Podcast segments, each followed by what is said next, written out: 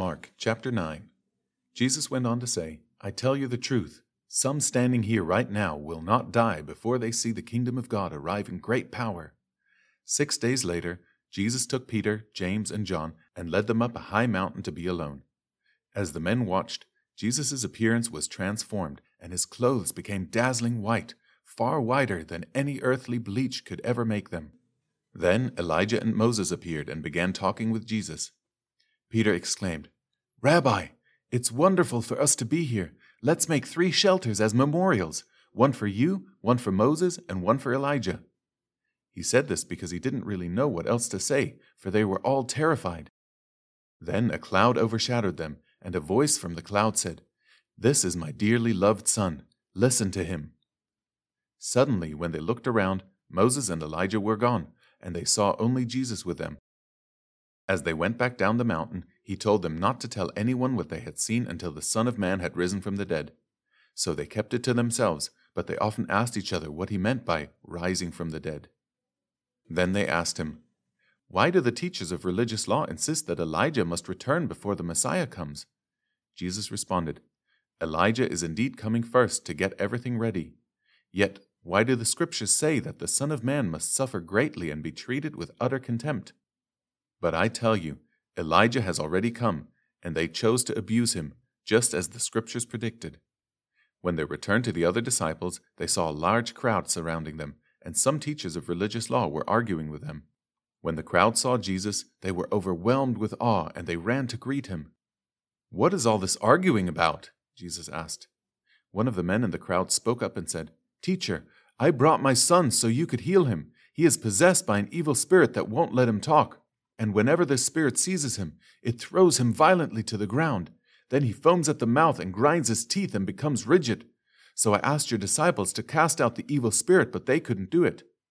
Jesus said to them, You faithless people, how long must I be with you? How long must I put up with you? Bring the boy to me. So they brought the boy. But when the evil spirit saw Jesus, it threw the child into a violent convulsion, and he fell to the ground, writhing and foaming at the mouth. How long has this been happening? Jesus asked the boy's father. He replied, Since he was a little boy. The spirit often throws him into the fire or into the water, trying to kill him. Have mercy on us and help us if you can. What do you mean, if I can? Jesus asked. Anything is possible if a person believes. The father instantly cried out, I do believe but help me overcome my unbelief. When Jesus saw that the crowd of onlookers was growing, he rebuked the evil spirit. Listen, you spirit that makes this boy unable to hear or speak, he said. I command you to come out of this child and never enter him again. Then the spirit screamed and threw the boy into another violent convulsion and left him. The boy appeared to be dead. A murmur ran through the crowd as people said, He's dead. But Jesus took him by the hand and helped him to his feet, and he stood up. Afterward, when Jesus was alone in the house with his disciples, they asked him, Why couldn't we cast out that evil spirit? Jesus replied, This kind can be cast out only by prayer. Leaving that region, they traveled through Galilee.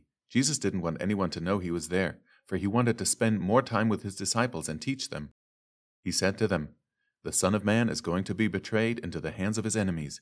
He will be killed, but three days later he will rise from the dead. They didn't understand what he was saying, however, and they were afraid to ask him what he meant. After they arrived at Capernaum and settled in a house, Jesus asked his disciples, What were you discussing out on the road? But they didn't answer, because they had been arguing about which of them was the greatest. He sat down and called the twelve disciples over to him and said, Whoever wants to be first must take last place and be the servant of everyone else. Then he put a little child among them. Taking the child in his arms, he said to them, Anyone who welcomes a little child like this on my behalf welcomes me, and anyone who welcomes me welcomes not only me, but also my Father who sent me. John said to Jesus, Teacher, we saw someone using your name to cast out demons, but we told him to stop because he wasn't in our group. Don't stop him, Jesus said. No one who performs a miracle in my name will soon be able to speak evil of me. Anyone who is not against us is for us. If anyone gives you even a cup of water because you belong to the Messiah, I tell you the truth, that person will surely be rewarded.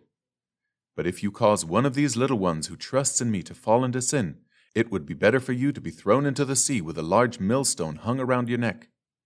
If your hand causes you to sin, cut it off. It's better to enter eternal life with only one hand than to go into the unquenchable fires of hell with two hands. If your foot causes you to sin, cut it off. It's better to enter eternal life with only one foot than be thrown into hell with two feet. And if your eye causes you to sin, gouge it out. It's better to enter the kingdom of God with only one eye than have two eyes and be thrown into hell, where the maggots never die and the fire never goes out. For everyone will be tested with fire. Salt is good for seasoning, but if it loses its flavor, how do you make it salty again? You must have the qualities of salt among yourselves and live in peace with each other.